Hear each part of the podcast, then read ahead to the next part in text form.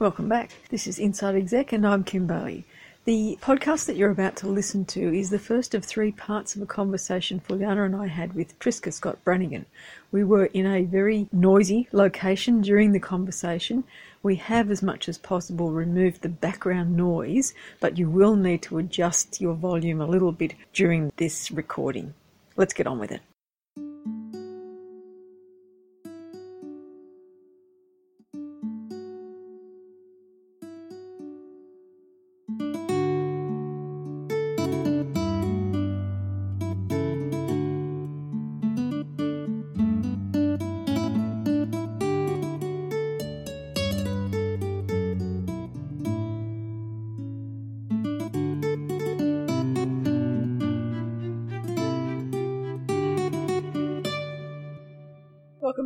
Kim Bailey, she's Juliana Osborne, and this is Inside Exec. Today we're delighted to have with us Triska Scott Brannigan, and we appreciate the time that she has given to talk with us today about all things marketing. You came very highly recommended, and we heard so much about you, so I'm sure our listeners will really enjoy hearing this conversation. Just a little bit for our listeners about your background, and please jump in anytime. Sure. Triska is ranked number 7 most innovative CMOs by the CMO Council. That's fantastic. Not easy thing to achieve, and we'll talk about that more. And at the moment, you are in education at Deakin University, and you've got 70 people. You're leading them into the world of marketing and business development. That's right. I know you're going well because the numbers show that a lot more students are going to Deakin, and also the fact that we all heard of Deakin University. Well, that's great. Then our jobs are done, and it's good to know it's working. But there's a lot of growth that's going on with Deakin, mainly on the online learning side of things, in a highly competitive, highly intensive sector. I think it's really woken up and commercialised itself over the last few years. Yes. So it's an exciting time to be part of that. Excellent. And before that, Triska, you were about 20 years in the finance professional services with Deloitte, not just in Sydney, Australia, or in Melbourne, but also in New York. Is that correct? Yes. We want to hear about that too. Fabulous years in Manhattan, where I had all my children. And the other big chunk, which again we're very interested in, is your participation on the boards. You're on a number of boards, and I know that's important for everyone, but particularly for women to be on boards. We'll come back to that. So is that a fair summary? I think that's a great place to start. Okay. Yes. Right. Well, tell us about your journey into marketing. What made you choose there, or business development? Well, I started my foray into marketing about my mid-20s. Mm-hmm. At the time, I had fell into business development. I say I fell into because I actually did an arts degree at university, and I thought that I was going to go into HR, human resources. Right. But while I was doing my undergraduate studies, I worked up to 5 jobs at one time, and I felt that I was more enticed to working than sometimes to studying. Right. So I had lots of different jobs on the go. Not so I didn't study really hard, because I did. I made sure I got some good marks too. But while the type of jobs that I did while I was studying, they ended up being in roles that were more sales oriented. And so my very first proper job was in a car dealership as a business manager. So a business manager is the person that takes your money when you buy the car, tries to sell you insurance, warranty, extended warranty, and wants to do your finance for you so that you borrow the money from the dealership. When I started that role, I was 20 years old. I was the youngest person who'd ever been in that seat, and the only female who'd ever been in that seat. Oh, well done you. I had an amazing education there. It was like the University of Life training while I was in that role. So I did university part-time while I worked full-time in this dealership for a few years. And that was a really great training ground for me. From there, I realised I had a knack for sales and a knack for focused on revenue growth, and so I moved into business development roles. And in a business development role, it's more working business to business, forming partnerships, forming alliances between two companies and saying, how can we make more business together? How can we create a product together? Someone will have a customer base and the other one will have a product to sell into that customer base. And so I had a lot of fun doing that. But what I found was sales is very much a one-to-one relationship. And I was getting impatient that it was taking so long to see the revenue growth through a one-to-one relationship arrangement. And that's when my interest started to be in marketing, because I saw that marketing was a one-to-many relationship. Right. So I could get greater growth if I could figure out how to scale the conversations I was having individually, but at mass. Mm-hmm. And that's why my mid-20s, I took myself back to university. I was still working full-time, so I studied part-time, and it took me, I think, about 3 years to finish my postgraduate studies in marketing. And then the journey began, finding an organisation who was going to be willing to give me a shot, to give me a first chance in marketing. Everybody wanted to put me into business development, but I wanted marketing. And that took a little while to crack. Is that when you joined Deloitte? No. So that was, I was in insurance at the time, and that's when I moved from Sydney to Melbourne. I think that's a theme in my career. I moved. I moved where the opportunity is. Good. So I was based in Sydney, grew up in Sydney, and really wanted to move into marketing. I was looking at all the different opportunities in Sydney, but everyone kept on wanting to put me into that square peg of, no, go back into business development, go into account management. And that's fine, and they're all willing to pay me more money, but that wasn't what I wanted to do. I was really curious and interested about this world of marketing. And finally an opportunity came. It took about 5-6 months of perseverance, and an opportunity came to move to an organisation based in Melbourne in insurance.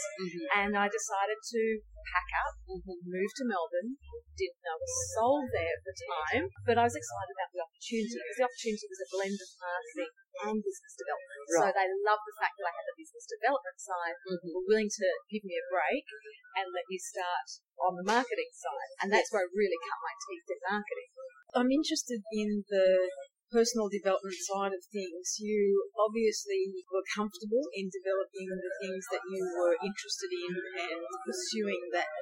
Now that you're in a management role, do you see people that you can identify that are doing the same thing? So people who are also equally, I see it a lot. I see, I think that the people who are really engaged in what they're doing, there is this wave of curiosity, this wave of appetite for growth and personal development. The people who really want to aspire to greater challenges and different challenges.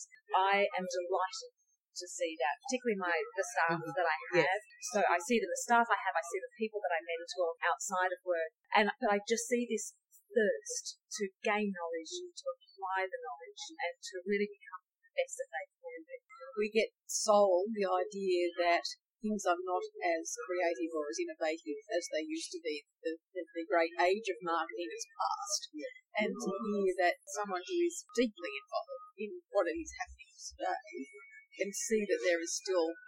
The age of marketing is definitely not past. Marketing has been completely disrupted in the last 5 years. It is unrecognisable. I have people... That was my next question, is what changes have you seen? Tremendous.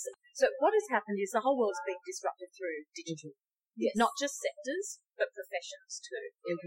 What is happening is, because the World Wide Web came into being, 15 or so years ago, that was transformational, but it took a while for organisations to see this marketing tool. It is absolutely a marketing tool. A website is like your retail shop for your business, and you'll see some of the biggest retailers around the world will invest more money in redeveloping and building their website than they will in opening a flagship retail store. So that is a reality. Now, with the website comes growth in marketing technology, so what we call MarTech. MarTech is where technology companies have built different software systems that allow us to engage more directly with the end customer, to both engage with them and help them in their journey of using your product or your service, but also in identifying potential future customers and using it as a lead generation, lead nurture, multi-lead, lead conversion tool. So there's over 3,600 marketing technologies out there in the market today. You do not need 3,600 technology solutions in one organisation, but you do need a handful, and it's what we call a MarTech stack. So you stack all the products that you need, you make sure there's an open API system between each of the technologies, you ensure there's thorough data flow between them, and that is then how you build your MarTech stack to engage with your customer to ensure that they're delighted by the experience and to make sure they come back and bring others. From the client point of view or customer point of view, now we're lucky because we've got a lot more information at our fingertips. We're able to compare and make choices. And by what you describe, it's enabled us to make a relationship, even though through technology, and to say, I like dealing with that. It was easy to make. The process was easy. It was friendly. I like the result, and I can recommend. Yeah, and when you think about education, a university is an option for people. It's a big decision for them to make. It's going to be their second or third biggest purchase decision in their entire life. It will take them between 1 to 2 years to make that purchase decision. And as a university, I'm only open for business 2 or 3 times a year when we're taking new students. So our ability to engage with people through that decision-making journey is so critically important. I don't have enough physical arms and legs for people to go out and have one-on-one conversations all the time. Because if you think about just the first intake period of the year, our biggest intake, we have over 16,000 new students coming that year in that one intake. That's a lot of people to have conversations with. Yes. But what we do know from the research that we've done in the marketplace is a lot of students, prospective students, they go onto a university's website to investigate what the options are, what courses are on offer, when it's available, how much will it cost, how is the course constructed. All those very relevant, important questions to have answered before you make a decision. And we know that the experience someone has on our website when they're investigating what they're going to do, that customer associates the experience on our website during their research with the experience they will have when they're actually being taught at the university. So they're not taught on our website, they're taught in lecture theatres, they're taught on our online learning platform. It's completely a totally different system. But the psychology of the consumer is, I go onto your website, have a beautiful, elegant, easy experience, it's frictionless. Therefore, when I'm learning, beautiful, elegant, frictionless learning experience. And that's what we need to create for them in both environments. But it's really interesting that they only put the weight on their experience on the website because they can't experience learning with us until they've paid us their money. Yes. It's a big leap of faith. Yes. And that's why it's so important to have a really strong website. It's akin to the idea that with any online experience, particularly with the services area, that you give them something of value before you ask for their money. Yes. So that in that experience, you're giving them something of value to them that reassures them that they can trust you, that they like you, that they know you, and they can then make their buying decision. And this has been the foray of MOOCs, massive open online courses, which has really been taking over in the marketplace the last few years. And you can now do a MOOC, an online free course with Harvard, with Oxford, with Deakin. And this gives you a little taster. Yeah. It's typically 2 weeks, so it's an intensive program. You learn through the program at the pace it sets or at your own pace. Thousands of people around the world are doing it at the same time with you. Yes. So there's a lot of interaction if it's managed well. And it's for free. And we're giving you the best minds, the best academic minds in a deep subject matter area that is of interest to you personally. And you can go and you can learn about that. Yeah. How wonderful is that?